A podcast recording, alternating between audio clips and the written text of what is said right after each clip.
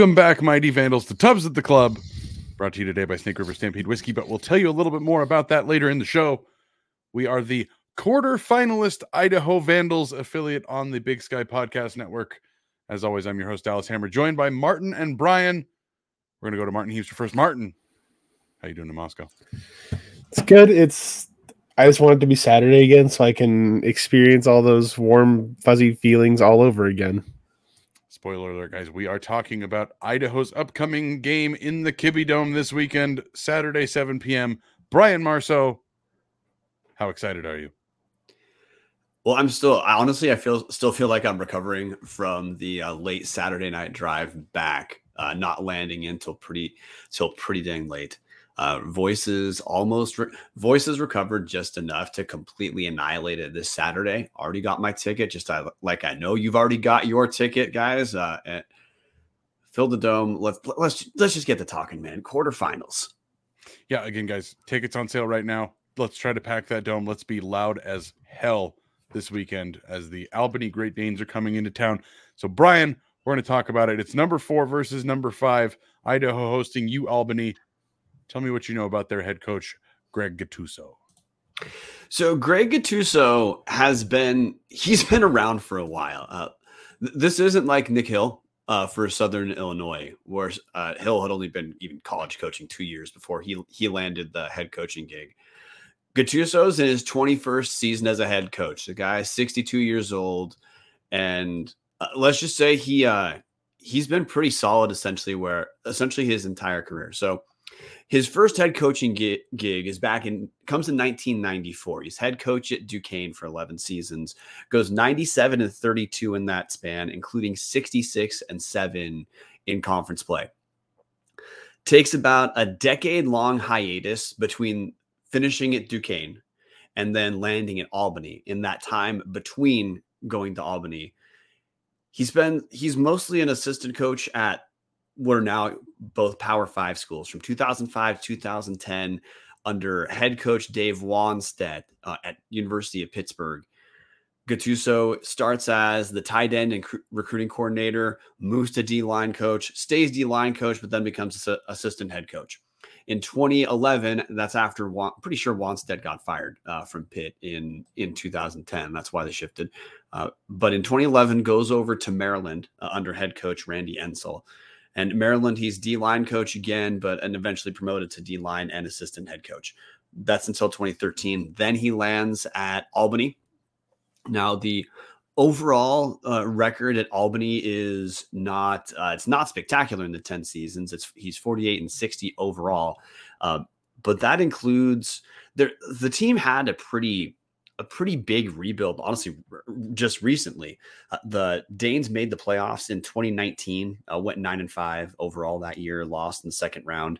But um, the post COVID time until this year had not been kind to Albany. Uh, for the that you know two three years two two years and change depending on how you want to call it with that spring season mixed in albany goes six and 20 but hey they're the five seed so clearly uh, clearly, this team's recovered, and you guys have probably already put together if a ton of his uh, Gattuso's time as an assistant coach was on the D line. Uh, that is obviously a point of emphasis for Gattuso's teams, and that's kind of where, to me, the analysis of Albany it begins and ends with what this team's been able to do on the defensive line. Yeah, Brian, you, I mean, you let's just let's just jump right into it. You hit the nail on the head this team is powered by their defensive line. All four they run a four man front.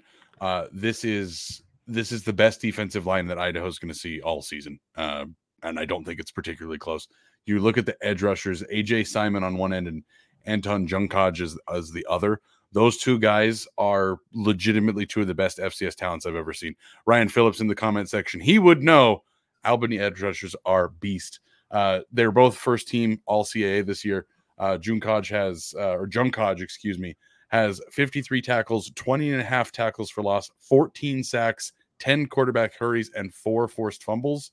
While Simon on the other end has 50 tackles, 21 tackles for loss, 12 and a half sacks, 17 quarterback hurries, two fumbles forced, and two fumble recoveries.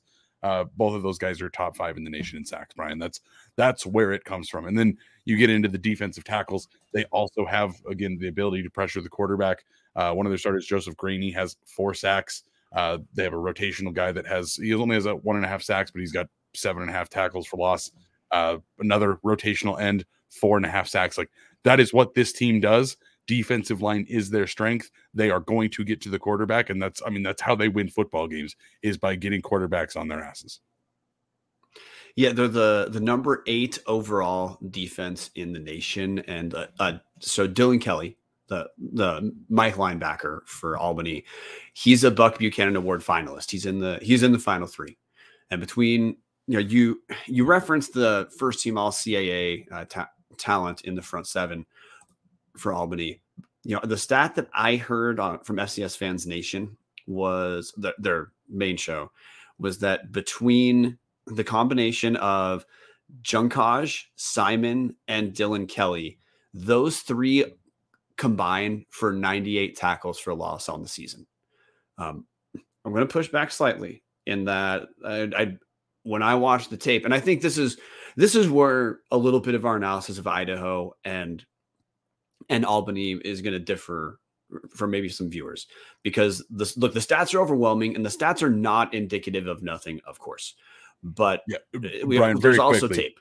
You mentioned Dylan Kelly. I want to say Dylan Kelly second in the nation in tackles with 148. So like these are even if they're empty stats, these are some incredibly impressive stats. Yeah, Sorry, yeah, and I wasn't going to call them empty. I was just going to say like we're gonna we'll end up talk, talking about what we've seen on tape, which there is a little bit limited. Thank you, FloSports, because uh, cause so there's not a ton of available tape.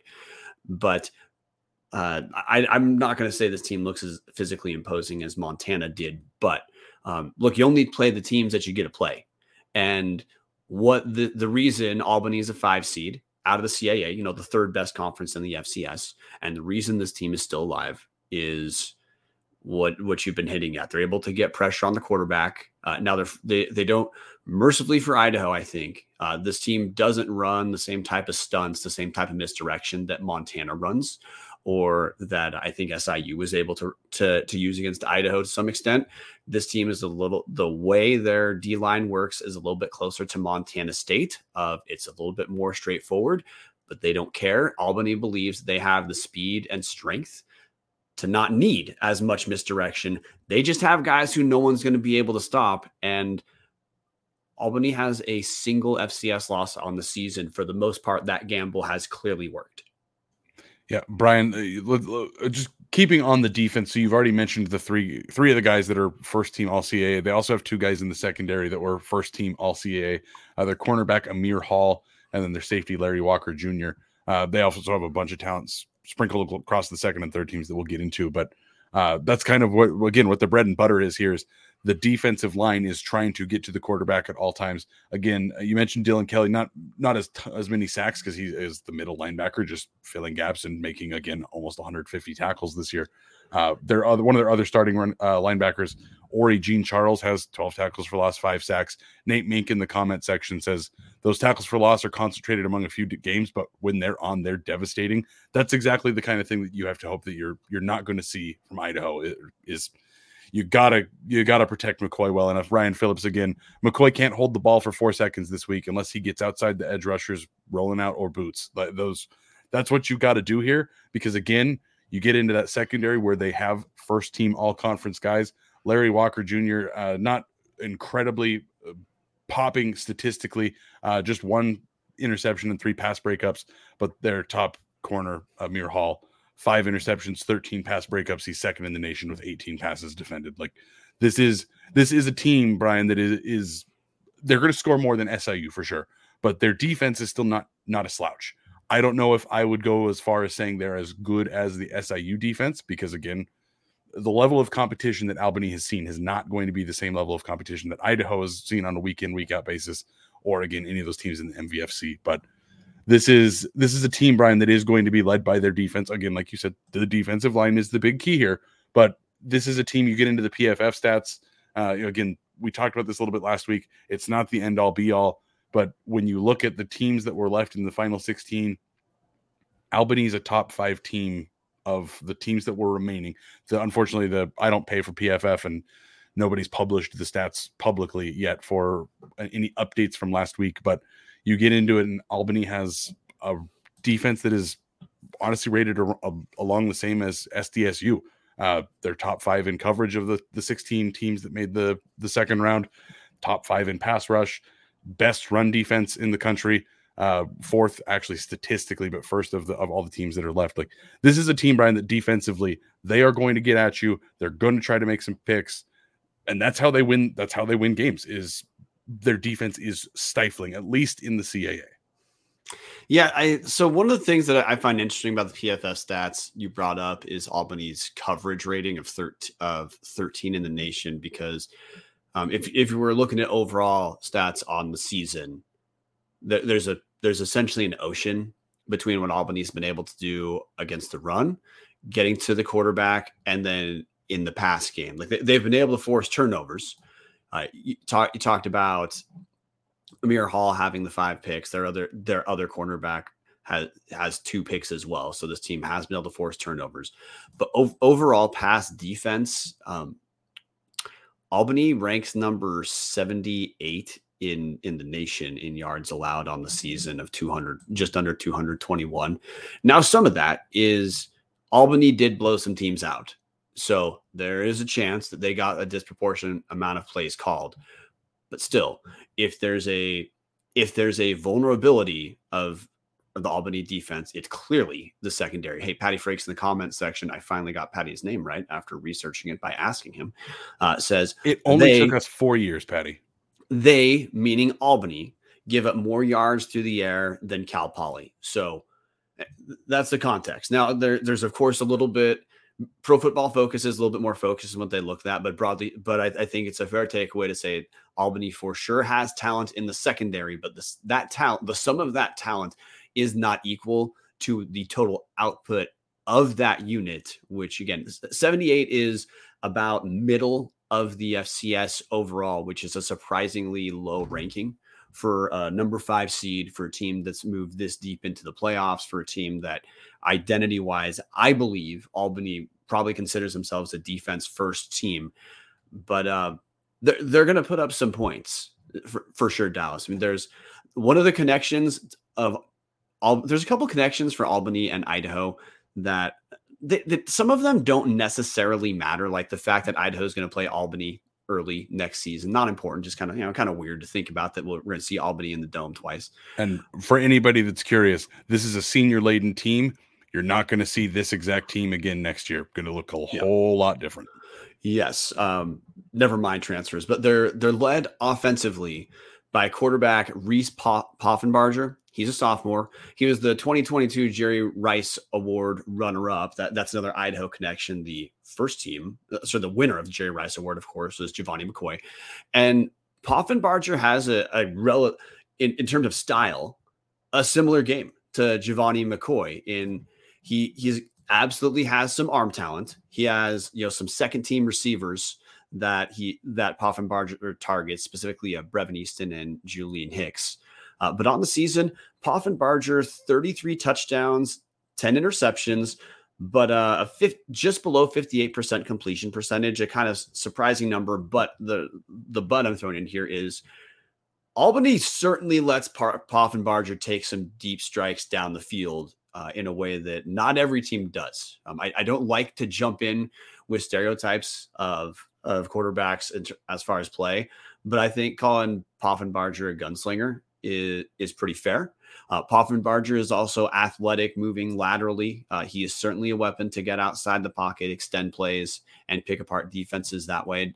Dallas, but um, Poffenbarger is, of course, not the only weapon on Albany. That's you know the team averages right around 30 points a game. So obviously they're doing a couple things well. Yeah. Before I, I get into that, Brian, I'm going to hit a handful of different uh, comments in the comment section. Brian Kennison saying, How much does traveling and playing a late game really affect a visiting team? Kickoff will be at 7 p.m. Pacific, which is effectively 10 p.m. on the East Coast. Uh, how how about we hit that in keys to the game? Because I think that that's more that more speaks to variability of the game, which I think we can get to. Perfect. Like, hey, Brian, good points. We'll hit it later. Uh, Michael Marceau, um, any relation?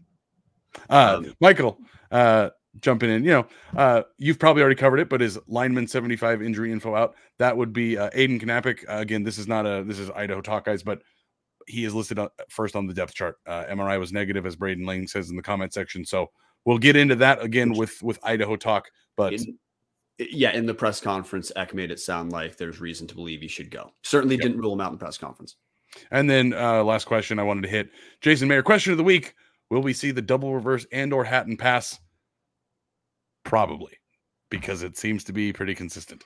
Um, speaking of pretty consistent, Brian Reese Poffenberger, excuse me, Barger, uh, third the 3,000 touchdowns, 33 yards, 10 interceptions. Patty in the comment section saying going out on a limb, he's the best quarterback Idaho's going to see this year.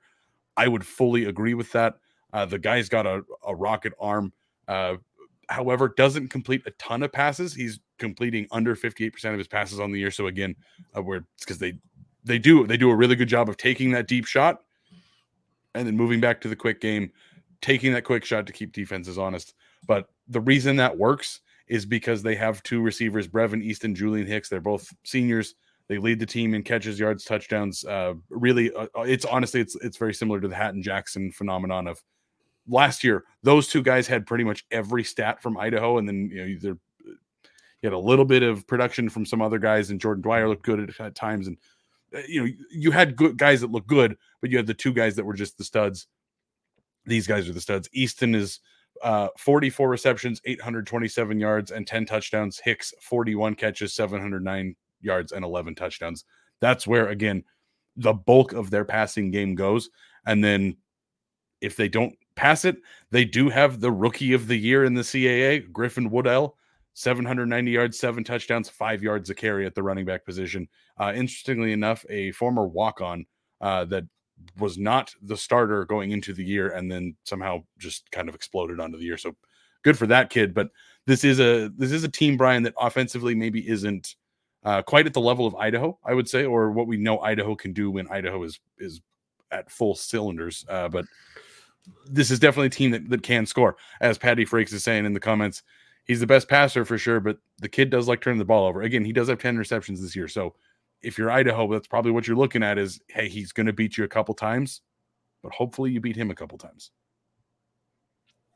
Yeah, look, you you hit something we'll probably talk about keys to the game. Um, Idaho, Idaho offensively, minus the Idaho State game, which I, I, don't think that's worth really referencing as far as overall overall season stats. And we're, we're talking about a you know a quarterfinal number five seed.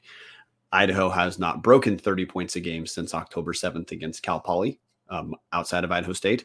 So um, these two teams, I'd say probably they they are pretty close offensively with what they've been able to do uh, relatively recently. I mean, uh, last last week, Albany had Albany had very little difficulty dispatching Richmond, which that's a point I want to hit on. Which is before we we get to the Idaho point, if you just look at this matchup on paper, this is a very uh, very unfavorable matchup for Idaho but the the asterisk I want to throw is all the stats we, that we would talk about comparatively with Idaho took place in the strong the strongest or essentially tied for strongest conference in the nation.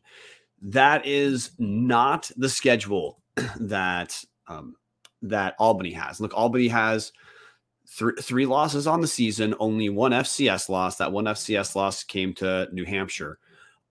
On the year, the the Coastal Athletic Association, formerly Colonial Athletic Association, gave Albany, and I say gave because that was the majority of their schedule. Albany's strength of schedule rate ranks as number 38 in the nation. Idaho's right now rates as number as number 10. So on the year, Idaho Idaho's been tested quite a bit more than Albany overall, or at least week week in and week out. And you see that reflected look both in like the overall Massey ratings, which hey, that, that's uh, one of the analytic ratings that's sometimes helpful to contextualize teams who are not in the same conference. Massey as Idaho as the number six team, Albany as the as the number 11 team. You look at Sagarin ratings on the year. Idaho sits at number 88 right now. Albany, uh, they're the number two rated CAA team, and Albany's right now 113 in, in the nation, which would put them a little bit above Sacramento State, obviously significantly below Idaho. As another reference point, Delaware is the number three Sagarin team in uh, in the CAA. Delaware just got absolutely murdered by Montana in Missoula, the number 70 team, which is all to say it's hard to know which of these stats matters for Idaho. It's hard to know how much these CAA stats would translate to the big sky, which is why you guys are probably picking up tonally that in spite of on paper, Albany is an objectively talking about paper stats accrued through season, an objectively worse matchup for Idaho. And it's not surprising that um, one of the lines, one of the Vegas lines early had had Albany favored by five, four or five points. I I gotta say, man, watching this team that there's matchups Albany has that are favorable, most of which relate to their D line on Idaho's O line. But I gotta say, the physicality of Albany does not scare me the way I was. Pre- I was pretty anxious about Southern Illinois, and then it turned out we were right to be anxious about Southern Illinois with Idaho bar- barely scraping through. I, I just gotta say, the fact of the overall athleticism Albany has and the fact that they don't run 335, the type of blitzing that Idaho is going to have to deal with is a little bit more predictable. That makes me feel like this is a matchup that has more in Idaho's favor than if you just blindly look at if you just look at stats compared to what for, from Idaho to Albany. The, the the the actual matchup I think is more favorable than the stats would say again not not to harp too much on the Sagarin stuff because again this is like this is why they play the games guys. Like this is all just ways of trying to interpolate data that is not able to be you, you, you can't really do that because obviously you have to play the game. You like this is all just talking head stuff. But brian how many teams do you think have a lower Sagarin rating than idaho state that albany played? Without looking at it too much how many I, teams on their schedule? I have been way too busy to look that up. So uh, five, three, but still, we're talking oh. three teams that are rated worse than Idaho State. They beat Stony Brook 38 to 20. Stony Brook went 0 10 this year and in the Sagarin ratings is the 242nd team in the in the nation. That was on the road. But again, this is what we're getting into is Albany has not done done a done a great job on the road. They have to travel all the way across the country. They're going to go into a dome that they have never re- really been into. They don't really play in a lot of domes. Hopefully, it's going to be loud. Hopefully, it's going to be nuts. And this is this is where you know the the fan aspect of being the number four seed instead of the number five seed really works. If I was a Vandal and we were traveling to Albany, I'd feel a little bit worse about this game. But really, Brian, the more we talk about this and the more the more research we've done I am feeling a little bit better about this game going into it than I did last week against SIU. It just doesn't feel to me like a team that's going to be quite as ready for Idaho. Obviously, they're the number five team in, in, the country for a reason. Like these are all good teams that are left. Brian, Albany's the only team that Sagarin doesn't have in the double digits. Sagarin has Albany in the triple digits of all the teams left in the FCS. They're the only ones that aren't at Idaho's level or higher. And again, this is all computer numbers and and it doesn't matter at all until the game is actually played. But trying to contextualize it, this this isn't a team that has been battle tested the way Idaho has. I mean, they have not played. Idaho is going to be the best team that that they have played all season. No, the, I don't. The Richmond team that Albany just beat, just killed in Sagarin, they're 169, which would be the same as Idaho beating top five Portland State in a in a blowout, which you should expect. But Look, Dallas, every, everyone listening, I apologize for cutting you off. Everyone listening can tell that we we think there's some there's Idaho has some favor, favorable matchups. We need we'll get to those keys to the game for Idaho in a second. Before we do, I got to tell you the, the key to your pregame it's Snake River Stampede Canadian whiskey, guys. The the best whiskey we're ever going to talk about tubs on tubs at the club. So you got two options with Snake River. You can't go wrong with either. You have their entry level Snake River Stampede, 25.95 a fifth, 45.95 a handle, the only size that I buy. Then you have their their uh, small batch 1915 edition. That's aged an additional 2 years. Both whiskeys are 80% corn, 10% malted barley, 10% rye. They both have unique double barrel finishing with the Stampede, yeah, first fill bourbon, then Oloroso sherry casks. The 1915 is first fill bourbon, and then ex Canadian rye whiskey casks. No matter which option you go for, You can't go wrong. So uh, next time you're Idaho State liquor store, reach up because you won't be reaching down for this and grab a bottle of Snake River.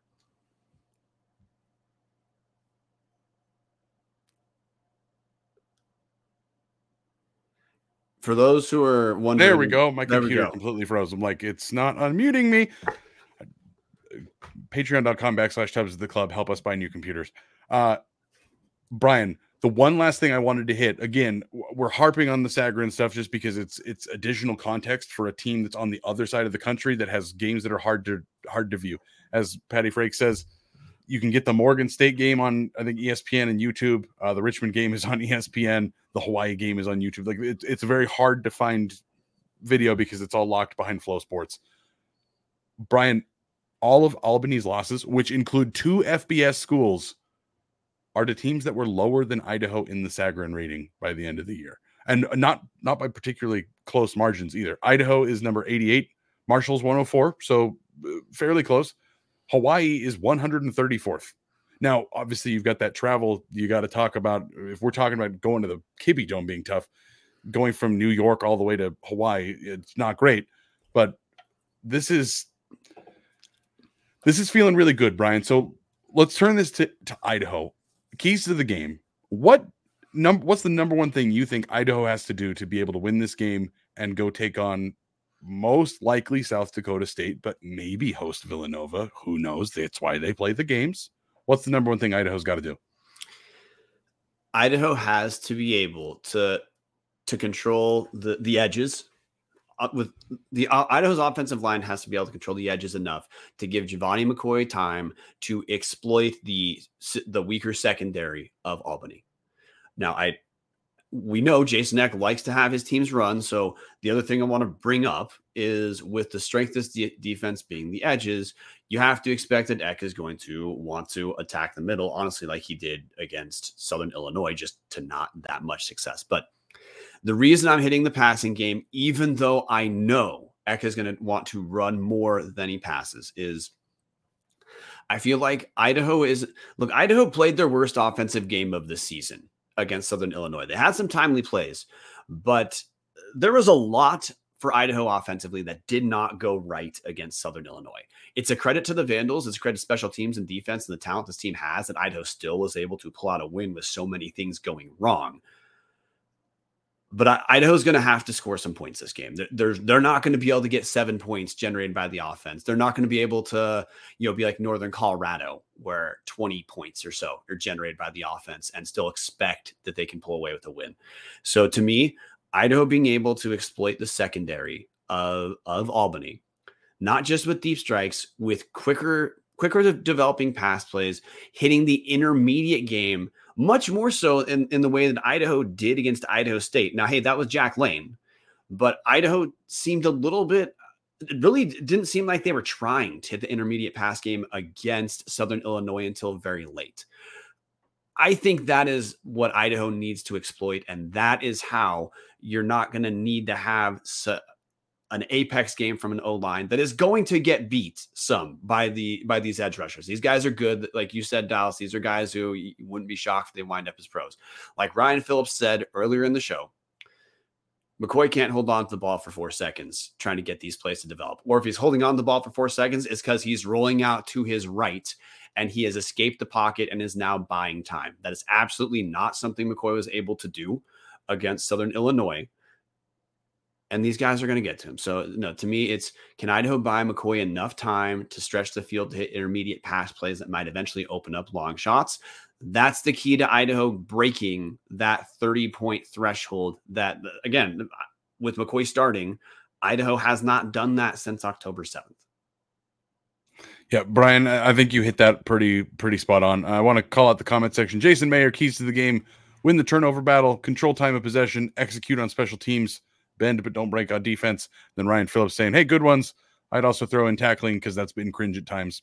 Absolutely has. It's not. Again, we talked about this on the reaction show. Um, I don't mean this is disrespect to Marcus Harris because again, he's going to be one of my favorite Vandals of all time. It's not a good sign if Marcus Harris is your best tackler. When your cornerbacks are your best tacklers, it's probably not a great sign for how things are going on the rest of the team. Uh, Mike Cullerton jumping in to say game plan on offense, quit messing around and get the ball to number 80. That, Brian, I, I do think that this is the this is the game. If you're going to have a Hayden Hatten game, this is the time to do it. I know that we talked about Aamir Hall being second in the nation in passes defense. We're also talking about Hayden Hatten, the best receiver in the FCS. And honestly, if he played in the FBS, he'd be one of the best receivers in the FBS as well at this point. That to me is the big one. You got to get the passing game moving because, again, Albany holding teams to 76 yards a game on the ground. Like this is, again, it's against CAA. So who knows? Anthony Woods, or as I like to call him, Tony Trees. Tony Trees might absolutely just destroy this team. Could totally happen. Uh, somebody coming in from the Tubs of the Club account, Romano on swing passes could be zesty. Uh, Patty Frerks saying getting the running backs involved in the pass game as checkdowns is going to be huge. That's a big one. I want to see some checkdowns. I want to see those intermediate routes. It seems like Idaho does too much of either it's a, a simple quick screen pass or Vonnie's holding the ball, looking to throw it 40 yards down the field. That's not the recipe to win this game. Uh, Patty Frerks also saying tempo is something that Albany has struggled with. I would love to see that. That's what Idaho started doing to get moving a little bit more against SIU. Eck and Slice committed to the run and draw and just trying to draw the clock. Realized that wasn't working. Went went no hurry or went no huddle hurry up and all of a sudden started moving the ball a little bit better. That's what I'm hoping to see. Keep the ball moving.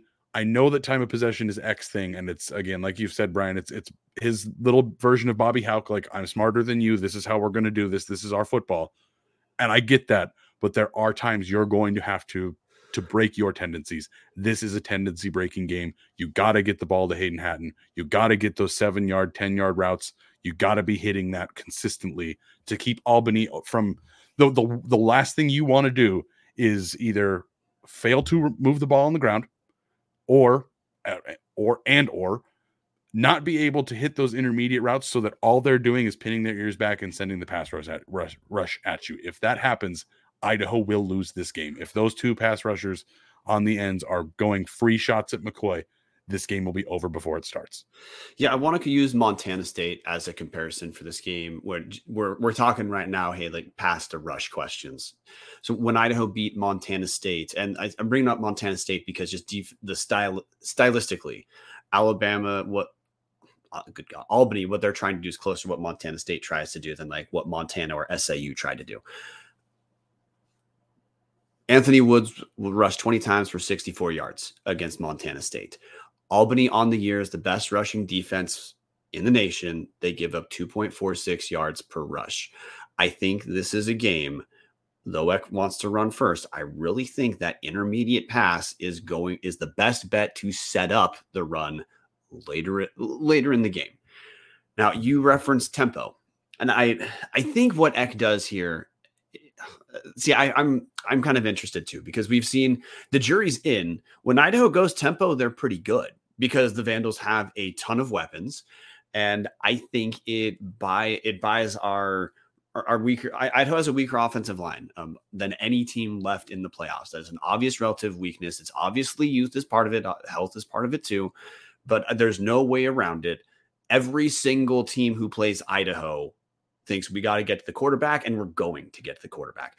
Going tempo, I think, buys the Vandals that extra half step because defensively, the other team doesn't get to set up exactly what they want to. But make no mistake, Albany is going to be tough on the ground. The what the stats they accrued this season, that's not bullshit. And we already talked about Buck Buchanan uh, a nominee middle linebacker, plus two of the best edge rushers we're going to see. I don't think Idaho is going to be able to abuse Albany up the middle the way you know this team wants to. So that's why we're hitting the pass so much. And that to me, this is going to be an, an interesting gamble for Eck because this, this is something the jury's in on. Eck seems to view going tempo as kind of a last resort. And I, I, but I also think Eck and coaching staff, look, they're smart. They look at tape. They, they know Idaho's not scoring as well as they have early in the year compared to now. And you have to look at those the look, look at the first story, scoring drives or the first drives. Idaho, what the first five games or so, score scored a touchdown on their opening possession, and Idaho hasn't done that for minus what like minus Idaho State hasn't done that for a little bit. In fact, I mean, it's had a hand, a good amount of three and out first possession, which obviously is not getting on your heels immediately is not what this team wants to do. So I, I think it is interesting to see is Eck going to be aggressive because we know for a fact he is. But the one area he tends to not want to be aggressive is with the tempo because of how the, the complementary nature of Idaho football is milk the clock, let the young defense stay fresh. And then if the young defense, while fresh, can just can get three and outs, that's how teams dig holes. But Idaho hasn't been able to get teams dug into holes really, again, minus Idaho State where it didn't count really since Montana State. And this is the type of team that it would be great to to get that trend turned around, to get that ticket to a semifinal matchup, probably against South Dakota punched. And to look, Eck referenced in, in his um, his interview with Johnny Ballgame. This is kind of like a legacy uh, defining game for the Vandals, as in a win here would be tying the best season in Vandal history. I like that we have a gambler on the sidelines I hope he's willing to gamble with the tempo. Brian, I, I really hope for that because one thing that has been the problem for Idaho this whole season, and if Idaho loses this game, this will most likely come into play the turnover battle. Idaho does not typically win the turnover battle. It's just not something that's been going on this year. Hopefully, again, Poffenbarger throws a couple picks. Marcus Harris takes one back to the house. That would be great to see. But again, this is Idaho going up def- against the defense slash team that is number 11 in the country in turnover margin. Like this is this is a team that on paper that is terrifying. What they do is take the ball away from you so that they win the game. And Idaho, unfortunately, this year has been much more apt to giving it away than they have been to taking it away. So that to me, tempo is your fix to a lot of your problems. Yeah, you're I mean, the the turnovers thing is just it is what it is. But the tempo thing is how you keep your offense hopefully moving because again, how do they start getting turnovers?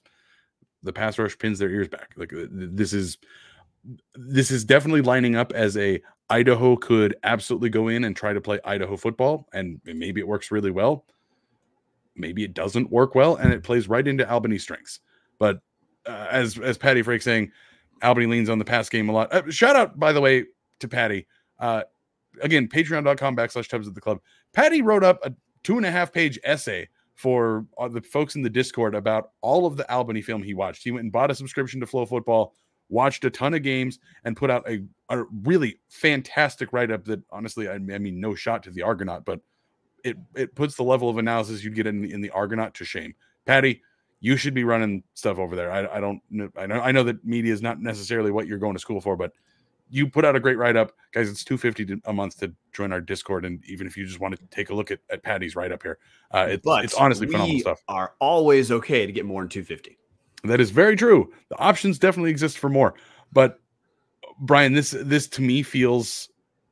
I obviously we're talking about what Idaho needs to do to win, but something I don't think we've we've touched on enough is, like Brian Kennison mentioned, they have to travel across the country not only do they have to travel across the country, they're playing what to their bodies is a 10 p.m. kickoff. I don't know about you guys, but I'm not necessarily in a football playing mood at 10 p.m. at night. Um, I'm, I don't know if I'm ever in a football playing mood. Look at me, but uh, they have been shaky on the road. They haven't played a lot in a dome. The Kibbie Dome has fall, has forced some false starts. Uh, honestly, quite consistently, it seems like uh, the the environment in the dome has been really great this year. And if it's a loud crowd this weekend, Brian, they do have a true freshman at center. Uh, their offensive line is is pretty consistent, uh, but their starting center, who is a senior, went down in week four. They've been starting a freshman ever since. This would be the time to force a couple different false starts and really just break up the rhythm of that Albany offense. And that's to me, that is a huge sticking point in this game. The fact that it is at home in the Kibbie Dome. I think that could end up being the difference.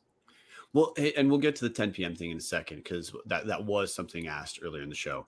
10 p.m. Uh, Eastern time is when the game kicks off. But I, I want to bring up two points, um, not to contradict what you brought up, but to just to, to try to take more recency into account. So Idaho for on the year underwater turnover wise, but the last two weeks Idaho has turned it around. One of them, I, I keep saying Idaho State because it's not my fault, guys. It was last game of the season. Vandals forced four turnover against Idaho State, but continued that trend against Al- Albany. Uh, Trey Thomas forced a fumble. Idaho recovered. You mean SIU, obviously, for those listening. forgive me. Trey Thomas forced uh, an SIU fumble last week, which Idaho recovered, and Marcus Harris had the what was nearly the game-winning pick at the at the uh, in the first in the overtime when when Southern Utah sorry, so Illinois. I am struggling, guys. Third down through a pick. But so that's last two weeks. That's six turnovers forced. That's essentially more turnovers than Idaho had forced in the entire Big Sky season. So there is an upward, there's a there's positive momentum in Idaho capitalizing on turnovers that this this whole season Idaho has had opportunities. They just have not been the picks that like Paul Moala would catch in 2022. Idaho just hasn't been coming down with those. But in the last two weeks, they have. So key to a game, Idaho Idaho needs to continue with that trend. But the the other thing I want to bring up is Albany has been uh, like you referenced not that great on the road overall. And look, the 10 p.m. Eastern time kickoff is absolutely going to matter because look, you on the one end, Greg Gattuso is a he's a smart coach. He's going to do what he's always he obviously knows a thing or two about winning games. He's turned around Albany and was great at Duquesne as well. 10 p.m. Look, the, the this team has has two options. They can either quote unquote sleep train for a few days, or they can just try to get their guys natural rest and say, "Hey, dude, Saturday is going to suck. Deal with it if you want to make it to the semis." If Albany's smart, they're going to do option two because if they give themselves, gar- I hope Albany makes the mistake of giving themselves garbage sleep for a handful of days to try to uh, try to get back back on the uh, Pacific time zone right track. But I, I do think the 10 p.m. kickoff is going to matter to some degree because if look, Albany doesn't rotate that many guys on defense, not close to the way Idaho has. Idaho's uh, Idaho has one guy defensively who's taken 600 snaps this year. Albany has a has has a handful of guys who've taken 800 snaps this year. So fatigue absolutely based off a late kickoff could matter. And look the the crowd at the dome on last week was a very energetic 100% bought in crowd but like the montana game idaho just didn't give the crowd anything to get really engaged over until until you know five minutes left in the third quarter when jermaine jackson housed the, the punt return. So if idaho can start out can start out strong the vandals aren't the noise that montana and washington grizzly are but there it's not nothing. It's something that Albany has will not have seen essentially the entire year. And it's something that you can tell Idaho does feed off the energy when they can summon the plays that gives the crowd a reason to explode. We don't know what the overall uh, ticket totals are going to be because the tickets just went on sale today, but the current map available on the Vandals website is it's looking very similar to last week, which is to say student tickets have already been paid for by alums. The the um, ASUI's goal for this game was already hit as far as uh, money raised. So, hey, alums, pat yourself on the back uh, for making sure students can go to the game if they want to. But second, the the middle section of the alum side is already sold out, and it's mostly on the perimeter that there's some seats left. So that was essentially what the last game looked like, which was a very dense middle with some empty spots on the edges, but that equated to an engaged crowd that did help for force some false starts and was ready to explode essentially the entire game. So I think this matters a ton that Idaho has the home, the home field advantage, being the number four seed and having that strength of schedule mattered. Picking up that Lamar game early in the out of conference and that win mattered. And that's why you do things like this so that you can be in a quarterfinal playoff and know that home field advantage, which is meaningful at this level, especially if you have a fan base like Idaho who will show up, you get to host in the dome. Yeah, Brian, uh, man, trading in that D2 home game for two FCS playoff games in December was huge. But it sounds like you're saying the Vandal fans in the dome need to score quickly, or the Vandals need to score quickly for the Vandal fans in the dome to be able to explode. You know what the Vandal fans listening to this show need to do? They need to look for a great all inclusive week long vacation that's right in their backyard. Hughes River Expeditions has been vandalone and operated since 1976, and they're ready to take you on the vacation of a lifetime. Enjoy a multi day trip down the middle fork of the Salmon, the main Salmon River of no return, the Salmon R- River Canyons, or the Selway. You can even check out special trips like one to see the Perseid meteor shower. Camp on pristine beaches, maybe even pristine bitches, who knows? Run amazing whitewater, hike scenic trails, spot the wildlife, and like I'm always telling you guys, fish the most remote stretches of river in the entire country. And don't forget about those beautiful natural hot springs. Just bring your clothes, let HRE handle the rest. Grab a paddle, catch dinner, and ride the bull all throughout the gem state. Call them now at 406 540 4450 or again, check them out at hughesriver.com. I want to hit to one key of the game that you and I forgot about. Um, and it's it feels indefensible based off last week that we forgot about it. But because Idaho special teams has been steady the entire year, we forgot CFL draft. The, well, that too. But because Idaho's uh, special teams has, has been steady the entire year, it's it's easy to take for granted. Um, I think Idaho's got an edge here, special teams wise too. The, the, field goal kicking of of Albany is not as bad as like Montana State or SIU. They're twelve of sixteen on the year, but um, Idaho's got to me the best field goal kicker in the FCS. Um, Idaho has one of the better punters in the FCS as well. And we just saw this last week. Idaho's a threat to win special teams battles, essentially any facet you look at. You know, we had the, the that huge block field goal by Eck's, special teams. The Jermaine Jackson, one of the better punt returners in the nation, he's a threat as well. And the other, just the big thing too, that I think is it's just incredible thing about special teams wise is part of why we don't I think we don't talk about special teams as much because Idaho just doesn't really make a ton of mistakes on special teams to even like make them stand out.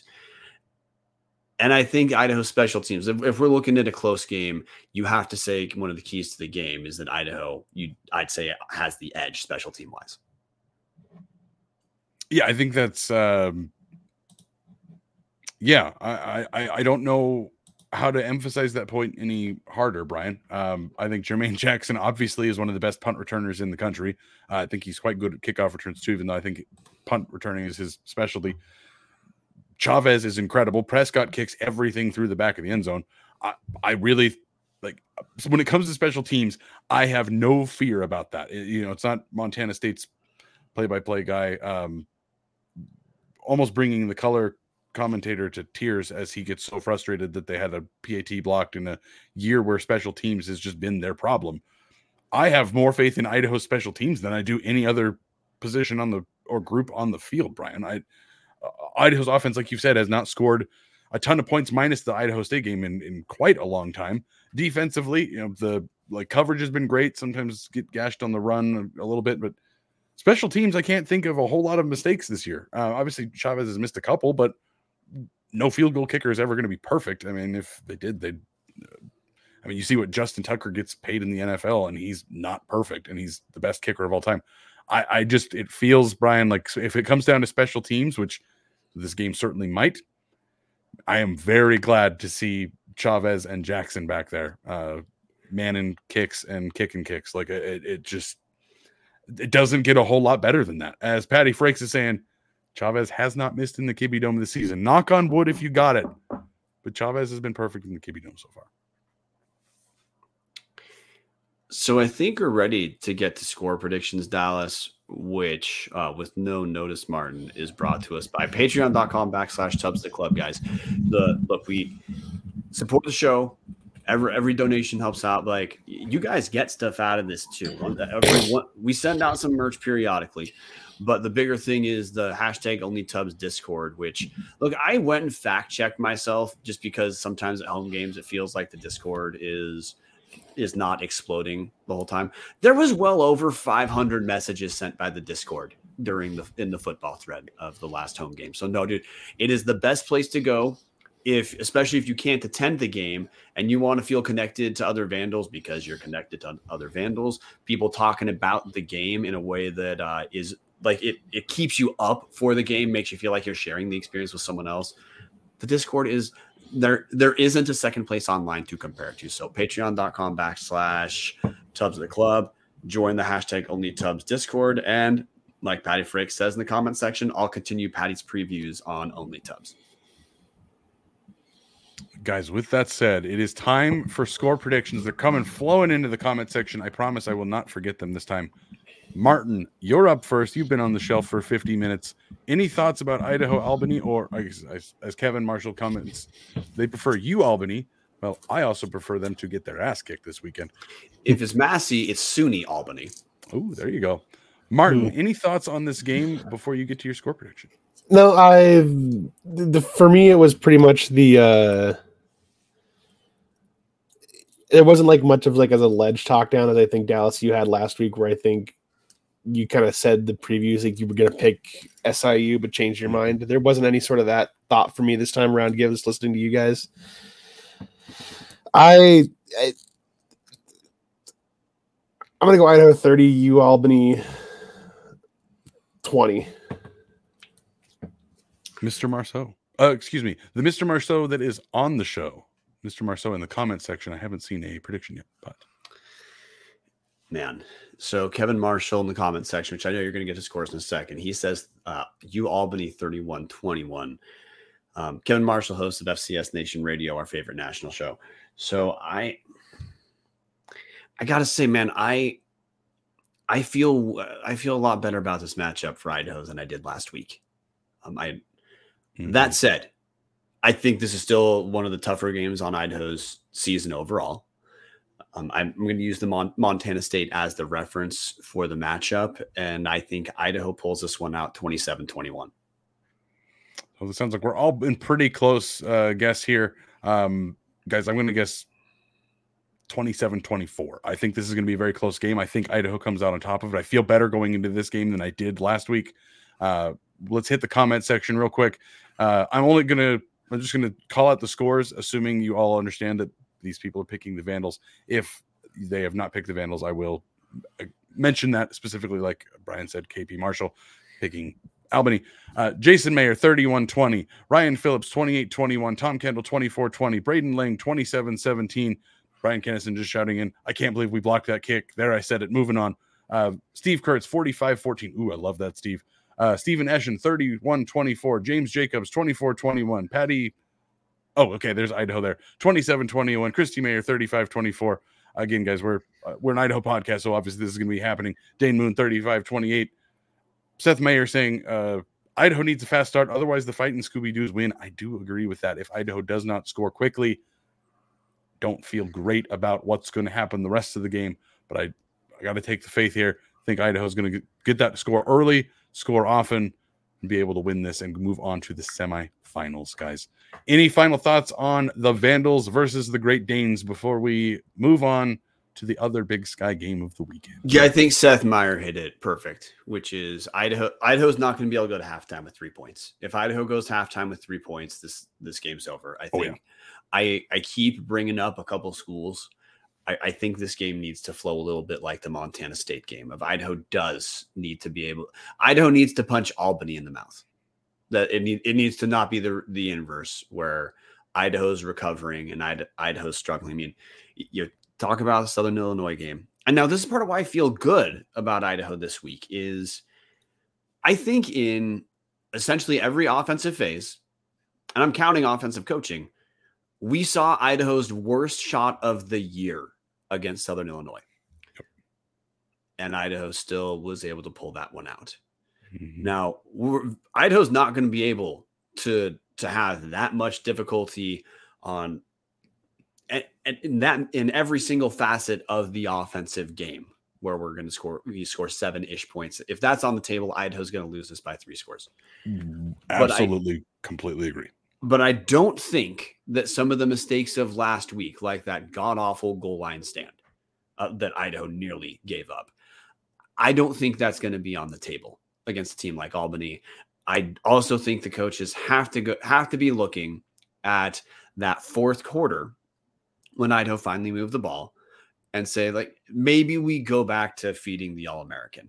Maybe we go back to the intermediate pass game, which even with Gevani McCoy, look, Idaho did that quite a bit last year. I mean, that hell, that's essentially minus the there were two long passes in twenty in uh, 2022 at Montana that mattered. But the way Idaho got most of their yards against the Grizz was intermediate pass game. Idaho certainly has that. We've seen them use it before. We just haven't seen it really leaned on for a while. I just think this is the week that I think I think that Eck and Co are going to look at that fourth quarter. They're going to take into account the health of the team's offensive line. They're going to take into account that the best uh, rushing defense the Vandals have seen the whole year is probably going to make it tough for Anthony Woods to run between the tackles early. And I think they're just, the coaches just know this is a game Idaho needs to get up early. They need to give themselves a cushion because Albany's going to score. And this is the this is the nature of the Vandals' young defense. They're going to give up some big plays. They're going to have some missed tackles. That's that's what happens when you have so many good freshmen at so many important positions. They're just not all the way there yet. Which is why I Idaho's got to again. Seth is right. Idaho has to get some points. They got to get some early. Yeah, because otherwise, Brian, then I mean, you invite comments from chuckleheads like us saying last time this offense scored 30 points or more was Cal Poly October 7th, minus the game against Idaho State with the backup quarterback. The, the offense at full strength hasn't scored 30 since Cal Poly in two months ago. You invite comments like that if you don't go out and just punch Albany right in the face or snout I guess I don't I don't know whatever the face of the great. We don't support animal cruelty here. Uh, I mean, if it's the Bengals, you do. Uh, all right, guys. Let's. You know what? We've got a couple different comments in the in the comment section saying just pick all four games, you cowards. So we're gonna rip the band-aid off. We're gonna do all four games. Let's talk about the other side of this bracket, who Idaho would play if they win. Number one, South Dakota State versus number eight, Villanova. Marten, without any sort of research whatsoever, who are you picking? My heart says Villanova, but my mind says SDSU. I'm going to go SDSU. Brian, with zero research, SDSU Villanova. I was really hoping Marten was going to say uh, what his body was feeling, but um, I'm look. I, I'm going to go South Dakota State. I think honestly, of the CAA teams left, Villanova and Albany, I'm happy that Idaho has Albany as the matchup and not Villanova, even though Albany beat Villanova earlier in the year. Um, I think uh, South Dakota State that I, they they're a team that feels like they have virtually no weakness, as in they can win te- games defensively, and they also look Mark Gronowski quarterback. He's a he's Walter he's Walter Payton Award finalist. They obviously can beat teams offensively, so I I think South Dakota State wins. Yeah, guys, SDSU is going to win this game. I I would love to be proven wrong. I would love to see Nova win it. We've got a couple people in the comment section picking Nova. I don't know if that's inside information or if that's just hopes and dreams. I would love for Nova to win this game and give Idaho a chance to host the semifinal game. But Brian, it's it's the Jacks again. They're a twenty point favorite. They're a twenty point favorite, and if you go to the Sagarin rating, they're the number twenty team in college football that like and and that's not that's not wrong that sdsu could beat a very good portion of the g5 and a a very good portion of the p4 ish really p3 and then the acc that eh. moving on south dakota versus north dakota state Marten i ndsu yeah, I think I think North Dakota State avenges the loss from earlier in the year. Um, I think you saw North Dakota State looking they look pretty damn tough against Montana State. Should they still should the Bison still should have lost that game if Montana State could kick whatsoever. Uh, the Bison would be home right now. But that said, Montana State very talented team. North Dakota State they feel like they're hitting. Uh, you know, second half season they've looked a lot. They've looked better. So I I, also I think I just don't think South Dakota State still, in spite of having a sorry South Dakota, in spite of having a win earlier in the year against North Dakota State, I, you know, from what I watched against Sacramento State, and um, honestly, South Dakota had a little bit of trouble completely putting that game away. I I saw that game thinking, hey, if I'm a if if I was on the opposite side, if I was on the opposite side of the bracket, I would much rather be matched up against South Dakota than North Dakota State. Yeah, fully agree with that. Um, I'm picking North Dakota State. It's a clean sweep for us again. Uh, absolutely think that uh, South Dakota is just not going to pull it off. I know it's a home game. Uh, I know they have the win earlier in the year, but until you've done it in the postseason, I'm not going to pick anybody to beat North Dakota State until again, unless they've done it before. It, it just there's too many years of of watching that team just pulverize teams in the playoffs. I know it's not quite the same, but just not not a pick I'm willing to make. So that brings us guys to the one everybody wants us to talk about. Furman versus the sheep lovers. Marten. The paladins will use their swords and completely stab the Grizz. So we talked about Idaho post October 7th scoring. Montana, since the Grizz beat Idaho 23 21, here, here's the Grizz's scores 40 to 0, 34 to 7, 34 to 10, 37 to 7. That one's over Montana State. And 49 to 19. That's their second round playoff game against Delaware. That's in the snow. The Grizz put up nearly 50 points. Um, I think Montana is they're as hot as anyone in college football. I this game's at Washington Grizzly. It's gonna if it's not sold out, it's gonna be a virtual sellout. That place was rocking against mm-hmm. Delaware, and that was it with just snow pissing down that entire game. So uh no, I, I don't look Furman from South Carolina. Don't think they're going to handle the cold that well. And I think this Montana team are they are so good at rolling with momentum and just not not giving in once mm-hmm. they get that figurative inch against teams. Bobby Hauck, the he might be the best coach in the nation at getting his team to want to be in a street fight and to never want the street fight to end. So I'm picking the Grizz. Yeah, I I mean I know Furman's got the the really bad loss to Wofford, or as we used to call them at SWX, Wooford, because they were the Terriers and their little Terrier mascot's adorable, and it was just funny to say Wooford. Uh, anyways, that's not important. Uh, I don't, yeah, whatever. Uh, other than losing to SEC South Carolina, they have beat everybody on their schedule. Not necessarily in huge blowouts uh, throughout the year in the SoCon, but uh, again, they beat a handful of ranked teams. I think they are a very good team. Uh, as Kevin Marshall saying, uh, their defense is quite good. Offense eats the clock and keeps it close, but he's picking the Grizz by a score. I think it's going to be the same thing. I think Furman is going to give Montana some fits. It's definitely not going to be a 30 point blowout like it was last weekend, but I I just I, I don't see it, guys. I see Montana, North Dakota State, South Dakota State, and your mighty Vandals as your final four. Any final thoughts, gentlemen, other than one last push? Patreon.com backslash Tubs at the club. It's less than a cup of coffee a month to just come hang out, talk Vandal sports. Again, you get Patty's preview, which is now apparently a throw in, uh, which again, one of the best things I've read all year. Um, love that, Patty. Thank you for doing that. Uh, again, game threads when we transition fully into basketball season. Again, we have men's threads, women's threads, got a whole bunch of places to just talk about the university, talk about anything you really want to. Great place to hang out with Vandals. And the last thing I've got for you is go Vandals. Go Vandals. Go Vandals.